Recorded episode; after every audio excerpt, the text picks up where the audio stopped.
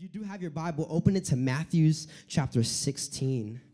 If you have a paper Bible, what's up? You right with me? If it glows in the dark, I still love you. We're doing this together. If you don't have any of those, uh, we got them right here. Cool. Matthew's chapter 16. I'm going to read it with you guys, actually. Close the Bible for today, right?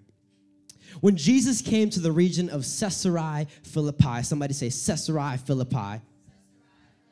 First step to being a rapper, just rhyme, that's it. so Caesarea Philippi. He asked his disciples, why, or who do people say that the Son of Man is? He's referring to himself. Before we kind of move on, I want to paint this picture for you so you can understand it. Caesarea Philippi was a very pagan area. You don't know what pagan means? It's okay. I'm, I'm going to teach you right now. Pagan area very basically means um, they did a lot of witchcraft and a lot of nasty things, and there was so much blood and, and all that stuff. A little picture as to what they would do. They would have uh, yeah, we're, we're all young adults here. They would have so sexual intercourse with animals. They would kill people that they hated and put their heads on sticks in front of their households to keep themselves safe from, diff- from different spirits. They would do all these nasty things. They would slaughter their brothers and their sisters, sometimes even their children as sacrifices because that's what they believed. And we find Jesus in here this this area uh, if you go all the way down to caesarea philippi there's like tourists that will take you here. It's pretty cool right? It's this little garden and it's a long hallway. And in that hallway it's like a beautiful like caesar looking palace and all that stuff. There's trees everywhere. And alongside the hallway there's a whole bunch of statues. And there's like a, a small semicircle with even more statues. And these are all statues of gods that they worshiped at the time in caesarea philippi. And here we see jesus. Small dude compared to all these statues I'm Jesus, you're the disciples, just because I have the mic, just understand it. He looks at his disciples, he says, Who does everybody say that I am? And so they continue and they say, Some say you're John the Baptist, some say you're Elijah, others say you're Jeremiah or one of the other prophets. Those are just famous people in the Bible that every person knew at the time. We continue on. Then he asked them this, But who do you say that I am? And this is my favorite guy, like the 12 disciples. He's the crazy one. He's the one that's like always getting in trouble. Simon Peter answered, You're the Messiah. You're the Son of the living God. Jesus replied, You are blessed, Simon, son of John, because my Father in heaven has revealed this to you. You did not learn this from any human being. Favorite part, check this out. Focus on this. If you missed everything, listen to this. Now I say to you, this is what Jesus says. Now I say to you, Peter, which means rock Upon this rock I will build my church, and all the powers of hell will not conquer it. Come on, bow your heads and close your eyes and pray with me as we get into this word. Ooh, God, you are so good. You're so good. I love you, Jesus. I would not be here if it wasn't for you. So, God, I want to pray that in these next couple of moments, I don't talk about myself, God. I just talk about how good you are. I pray that in these next moments, God, nobody may, may see me, God, but when they listen to the words that I say and when they listen to the way that I walk, God, they may just focus on how good you are, how beautiful you've been, God. Right now, I want to lessen myself, God, like we just sang a couple of minutes ago, God. Less of me, God, so that more of you, God. I pray that every word that I say may fall to the earth and die, never to be heard again, but whatever word that you speak through me, God may pierce the hearts of your people. May, condemn, may, may convict us, God, and not condemn us to become better people than we were yesterday, God. We believe in you, and right now we break down these walls and we open our hearts to receive your word. And everybody says, Amen. Amen. Amen. You ever sent like a text message and like the person that received the message, it just like went south? Like you just said something that it wasn't really meant to be like wrong, but when the person received it, like it was just so wrong. Or like you ever spoke to your mom and you said something kind of like monotone and she took it as attitude and she was like, que tú dijiste? Yeah, tough. I know, it's frustrating. I was about 12 years old, maybe even eight. I don't remember too much about this story, uh, but I kind of remember, right? It's a big gap. Forget about it. I was young, middle school, elementary, around there.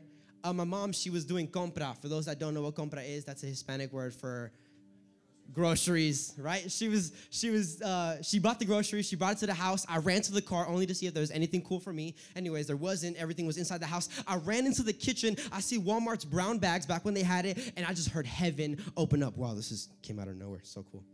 Heaven opened up. I see the bags. I can hear my mom dropping the bags on the counter, like, whoosh. and I look at all the groceries. It looked like heaven. It looked like I entered the promised land, and I see the most beautiful thing I've ever seen in the world. You know that, that one bag that they always have in the back of sugar donuts, but the assorted kind. Oh, some of you just put your heads back. Like you just received God at that moment. Oh my, I saw these sugar donuts and my mom was unpacking the groceries and then I didn't even bother to say hi, mom, or anything because all the food was about to go in my stomach. Next to these sugar donuts, I see my mom pull out of the brown Walmart bag a giant brand new gallon of milk. And I was like, oh, that's it. Avatar showing Saturday morning. I'm eating all these donuts, drinking all this milk tonight and all the way till tomorrow.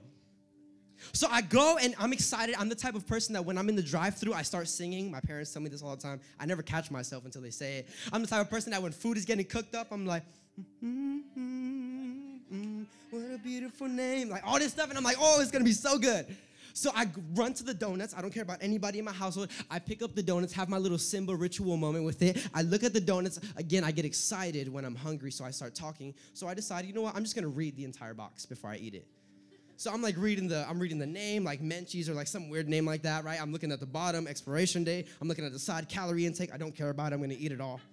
And then in the bottom of where the calories are it has like a description or a motto of the of the company. Super long, so I'm not gonna say it all because I don't know it all. But I remember this one part, you'll understand why. It said super sugary or like very sugary and very sweet. So I'm, I'm excited. So obviously, I read this out loud. Instead of saying super sugary, super sweet, I say super sugary, super sheet. Sheet, like a sheet of paper. My mom is Puerto Rican, so you can understand that sheets and mm, kind of sound the same. So she's thinking that I'm saying this, and she looks at me, she goes, ¿Qué tú dijiste? Mom, don't worry about it. I'm so confident that I read it correctly. So I'm looking for the word sugary and sheet. All I see is sugary, but I can't find sheet. And now my mom is like, oh, you just want to curse because you think it's cool because you're in middle school. She's thinking I'm going through that phase where I just want to curse all the time. No, I just want some donuts, mom. Out of nowhere, I'm looking for the word sheet. Can't find it the donuts fly out of my hand because a hand comes straight up to the bottom of my face. My mom smacked me so hard that I was unconscious for seven days straight. I came back to life. I see the donuts all over the floor. I grab the bag. I, I am pressured to look for the word that I said. I can't find it. And I'm traumatized because I'm talking about this 10 to 12 years later to a group of young adults. See, th- this moment has stayed in my head for a long time. Sometimes I laugh at it. Sometimes I enter depression because of it. It's just two different worlds. But this only happened because my mom misunderstood a word that I meant to say. See, my, my, fear is that in this message, when Jesus is saying what he's saying, you are misunderstanding the words that he's saying. And so I kind of want to go into a little bit of a deeper note on what he's saying because if you miss what he's saying, it might set the wrong foundation for the rest of your Christian life. That's why it's so important that when you read your Bible, you take your time.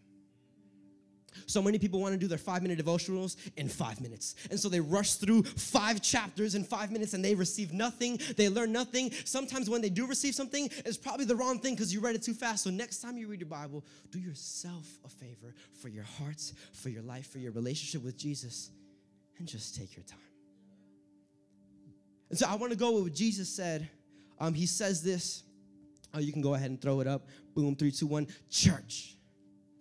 See, Jesus says, Peter, da da da, this and that, have the conversation. Peter says, Yeah, you're the son. And he says, Great job, Peter. You're blessed because God said it and not human. And then after this, he says, Peter, on this rock I will build my church. You see, the New Testament of the Bible, which is kind of like a little bit more after the second half, was written in this language called Greek. And so when we read this, we kind of want to look for the Greek translation to get a more just physical and more beautiful picture as to what Jesus is actually saying. And church was actually a frequent word at the time because church did not mean a building or anything like that. What church meant was ekklesia, how we get the word iglesia. If you're Hispanic, you know what I'm talking about. And what that word iglesia means is a group of people or a congregation. You see, man, so many people come to church and they're bored because they think that church is just about the building. But if we're looking at the original translation of what church actually means, when Jesus, the one who created the church, says it, he's not talking about a building that we're in with lights, with cameras, with fans, with all these walls that are blue. Didn't even notice that. He's talking about a group of people. You see, Jesus did not come to make buildings, he came to bring people together. Jesus is all about bringing people together. I, I want to highlight the people that Jesus brought together we see Matthew, who is a tax collector. Somebody say tax collector. All right, one hand. Tax collector. There we go. Front row. I love you guys. He's a tax collector. Tax collectors, they worked for Rome. Who did they work for?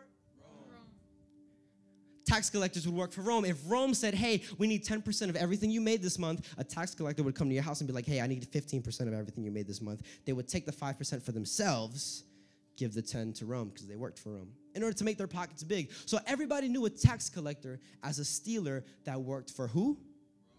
For Rome uh, there's another disciple. We had 12 of them. Two of them, I believe, were Levites. If you don't know what a Levite is, a Levite was a very passionate person. At that time, people considered Levites terrorists from how crazy their actions were. What a Levite's focus and priority was, was to kill all the Romans. That's why when Levites were looking for Jesus to come in, the big Messiah, he was wait, they were waiting for Jesus to be the one to throw over the Romans and push them to the side. So there was a Levite in the group who hated Romans, but then we have Matthew here who worked for the Romans. Okay, let me paint you a picture in our times, right? Levites, Romans, I don't care about them. This is like saying we're gonna wait the entire football season to end to get to the Super Bowl where the Patriots and whoever Broncos are playing. I'm just gonna put some names up there. Don't judge me if you know more than me. Wait till they get to the Super Bowl, and then when it finally gets time to get to the Super Bowl, they're helping each other win. No? Okay, let's see. We're going, we're in the playoffs, right? We're in the final season. We're waiting for the last two teams, East and the West, to get together. Let's say that those two teams finally get to the East and West, and their coach looks at their players, the star players. He says, Listen, I, I don't want to win the finals. I want you to help the other team win the finals. That just broke the NBA. That breaks the NFL. That breaks any sense of competition when the point of the competition is to help the other team win. Can I let you know that Jesus brings people together that were meant to kill each other and he actually leads them to love each other? You hate somebody in church? Give it a couple months. They might be your best friend. you think that person's really annoying? Give it a couple months. They might be your best man at your wedding. They might be your wife. What? might be crazy. Oh, she's so annoying. She's always loud and singing in worship. What a beautiful name. My name is beautiful, whatever. Like, shut up. Three, three years later, I do. That's what Jesus is all about. He's about bringing people together. And I love that the first example of the people he brings together are people that hate each other. You see, Jesus came here to establish a church, but the church is not a building, it's a body of people and it's okay for those people to hate each other at first because when Jesus is in the middle of it all, anything works for what he wants. See, but the church is not meant to just be a body of people that get together and listen to a small guy preach. See, the church is actually meant to change the world. See, Jesus only established this thing, and he did all these things for the church so that the church could reflect what Jesus did onto the earth. So if Jesus died for the church, then we should die for the world. If Jesus was open enough to invite anybody to the church, then we should be open enough to invite anybody from the world into our church. See, in, in, verse 15, I love this part. I love this part. In verse 15, if you can throw it up, Jesus asked them, after he said, Who do they say I am? He says, Who do you say that I am? Who do you say that I am? After this, he blesses Peter, saying he's going to build his church. You know what's so beautiful about this story? That before Jesus could say he was going to build the church, he asked them who he was. Why? Because before the church can be built, it has to know its maker. See, it, it, frustrates me when I see Christians saying that they're Christians, but they're not reading the Bible that they believe in. It, frustrates me because they say, Yes, I'm a Christian. I go to church on a Wednesday or on a Friday if you're in Kissimmee, and I go to church on a Sunday, whatever time, both services, I'm there. But when it's time for you to go home, you're not reading the word that you believe in. And you're saying God is good, and you're saying He's working all things together for my good, and you're saying that when there is no way, God's gonna make a way, and it's all beautiful, but you've never had that moment for yourself. You're just expressing what a preacher says. See, b- before God can build a church on you, because it's not about the building, it's about you. And before God can build a church on you, you have to acknowledge who God is.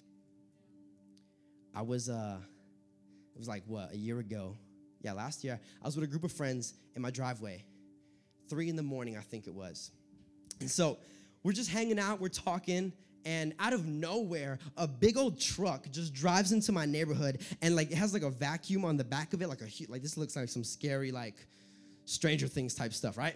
And he like shoots like these chemicals into the air. It was like a yellow powder. In my neighborhood, I breathe this air, and this truck is at three in the morning. All my friends are looking at it, and I'm like, whoa, what the heck is going on? There's a truck blowing random chemicals in the air of the area that I live in.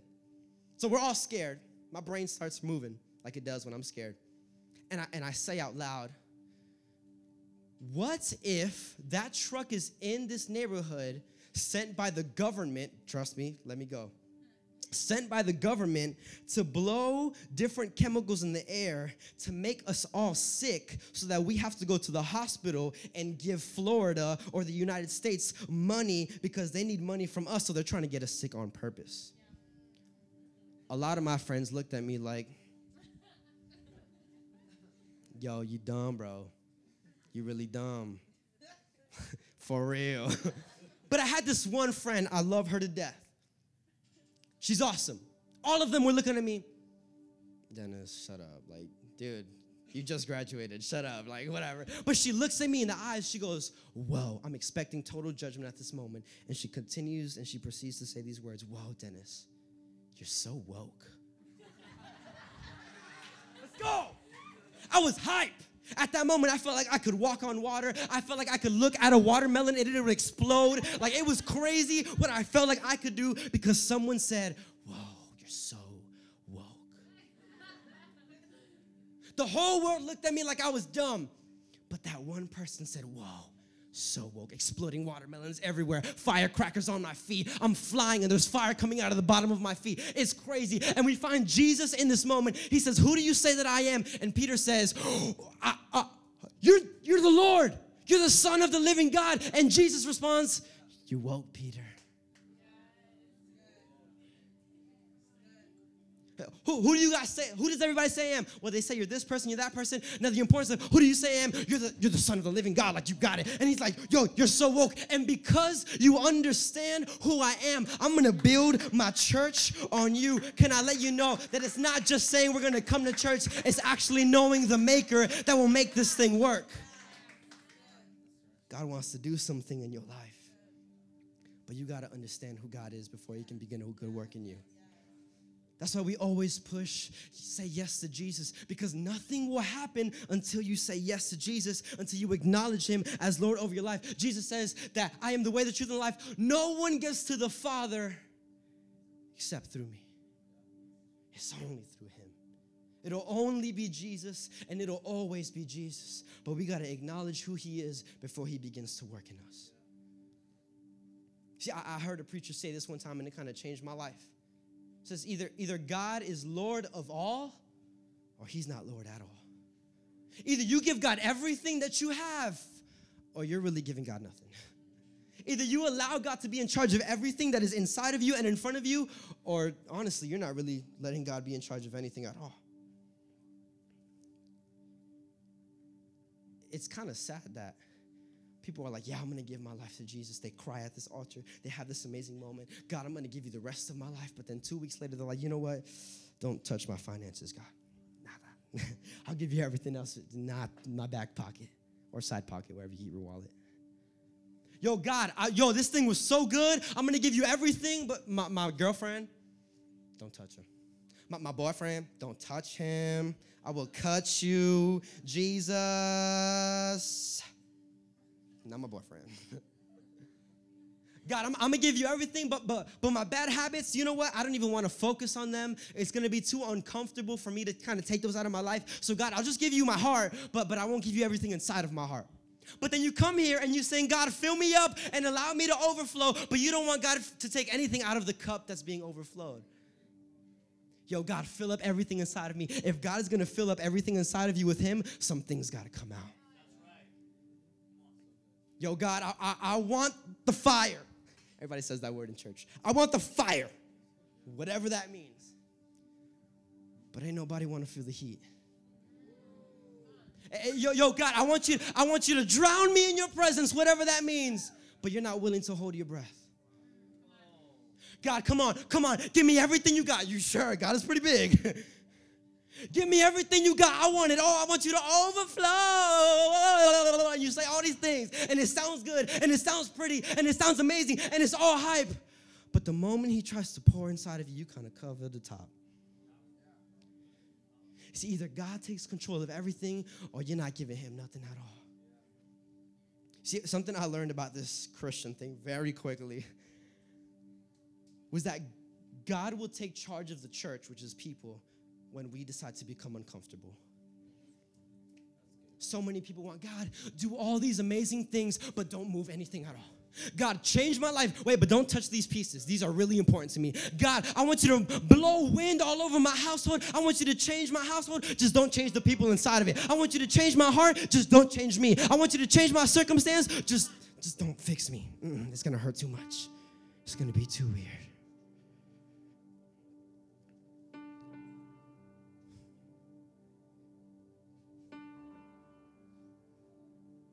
This thing is supposed to cause discomfort. It's supposed to be weird sometimes. You think me screaming up here is cool? Nah, it's uncomfortable.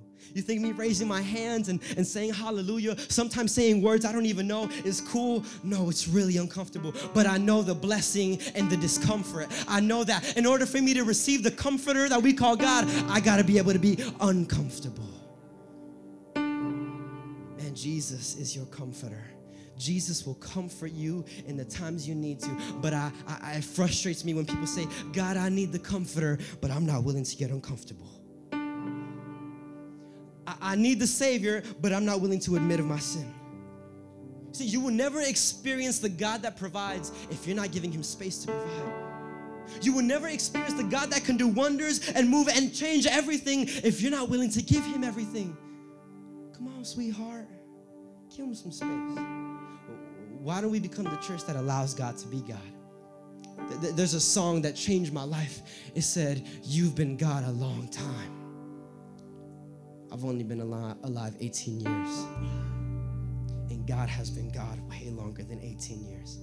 Come on, you've only been alive 24 years. You've only been alive 17, 19, 25 years. Come on, God has been alive longer than all of us combined. I think He knows what He's doing think it's okay to get uncomfortable.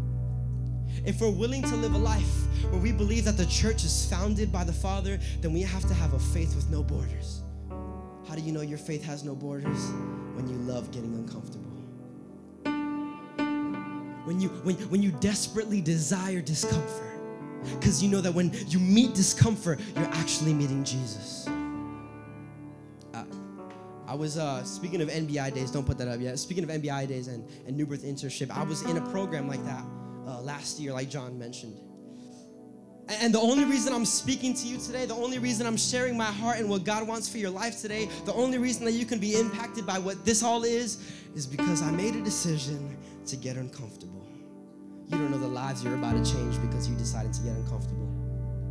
And so I went to this program day one, first day of the program. I walk in, they send me to this room. A whole bunch of people, there's like 50, 60 students in this room. I'm a senior, I'm a senior in high school. Yeah, at that moment, 60 students. And they start calling people by name. Jimmy,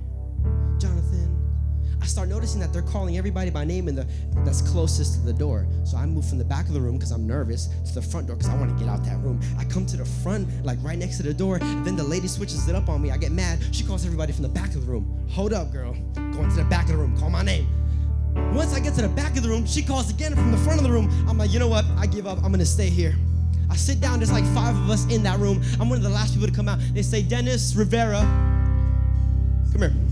All right, let's go. I'm at the room. Everybody's on the other side, whatever. I'm at the room. They take me through this long hallway, through this door. When I enter the room, it's a giant room like this. Imagine with me, there are three lamps to the left. There is from the lamp to the other side of the room, there's a long string, and at the end of the rope, for the tug of war rope, there's a there's a there's a towel. Behind the towel, there's a giant guy girl comes in, her name is Eva. I love Eva. She goes, Hey, my name's Eva. What's your name? My name's Dennis. Dennis, um, this is gonna be weird, but what's just something that you're struggling with? Something that kind of just beats at your heart and kind of gets you mad? I tell her all these things. We're in church, right? Open to her. So I, she she leads me to the towel. She puts the towel around my waist. She puts the rope around my waist. It's like a fat rope like this. She says, "Hey, if it hurts too much, just let me know." Just like that. What? I did not sign up for this. This is not okay, Eva, if that is your real name. She says, All you have to do is get to the light. Whew, what's up? It's me working out. Been playing basketball for months. I'm ready for that. My legs are in good shape. Hold on, my boy right here is gonna hold you. Some short dude, he was he was huge. Okay, fine. She wraps it around me. He holds me tight. I start walking. He's like, he's just standing there. This is easy. Out of nowhere, I feel a big tug. Whoop, all the way back to the beginning. Hold up, bro. Don't touch me like that. You're trying to hurt me? I'm not feeling that. I just got to get to the light, bro. Eva said it. Listen to Eva. She's letting me go. I'm going. I'm trying to get him by surprise this time. So I'm walking a little bit. I sprint. Boom. He just pulls me back. Oh, snap. Shake my shoulders. I was a basketball player, so I got in my defensive position. That's what we do. If you don't know basketball, just listen to me. I start sliding, putting my legs in tip top critical condition. I'm working out. I'm going 3.5 miles per hour. Not really, but I'm just going and I'm going and I'm going. And out of nowhere, Eva and two other girls, they storm where I'm at and they start yelling at me, You're good for nothing. God doesn't want you anymore. You're a waste of time. Look at every mistake you've made. And I'm like, Whoa, whoa, whoa. What the heck is going on in church? I get mad. I get so mad.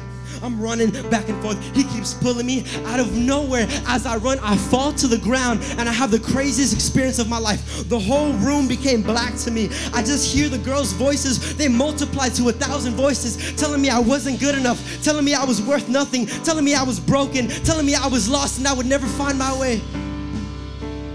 And out of nowhere, all I could just think about saying was Jesus.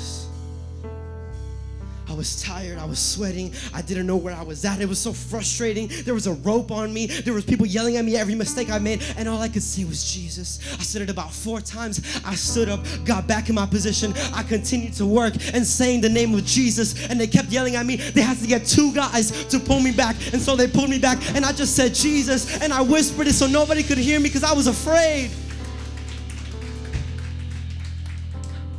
I was so close to the light, swing and like feel the wind just bounce back at me. I made a strong leap. I grabbed onto the light. When I touched it, I fell to the earth and I and I just I fell to the earth and died. So dramatic. I fell to the earth and I was just so tired. And I remember myself telling God, God, if the life without you is like that, I promise to chase after the light with everything I've got, every single day of my life, because I don't want to live like that no more. I promise, God, that wherever your light is, I will chase after it. If you want to build a church on me, God, I'm gonna chase after the light. I'm gonna get uncomfortable. It's gonna be difficult. But God, if you're at the end, I promise I'll give you everything I've got.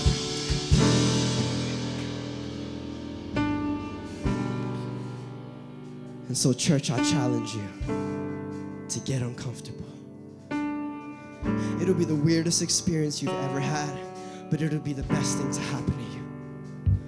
I promise you, I would not be here loving on you the way that I am right now. I believe in you so much, but I would not be here believing in you if I wasn't willing to get uncomfortable. You're gonna change the world because that's exactly what God wants from the church. But if God is gonna do something in you, you gotta be willing to get uncomfortable. You got to. There's no more coming to church and then going to sleep. Come on, from now on, it's rise and grind. God, I'll give you my mornings. God, I'll give you my nights. God, I'll give you my days. Whatever it is, because I want to get to the light. Come on, bow your heads and close your eyes all over this room.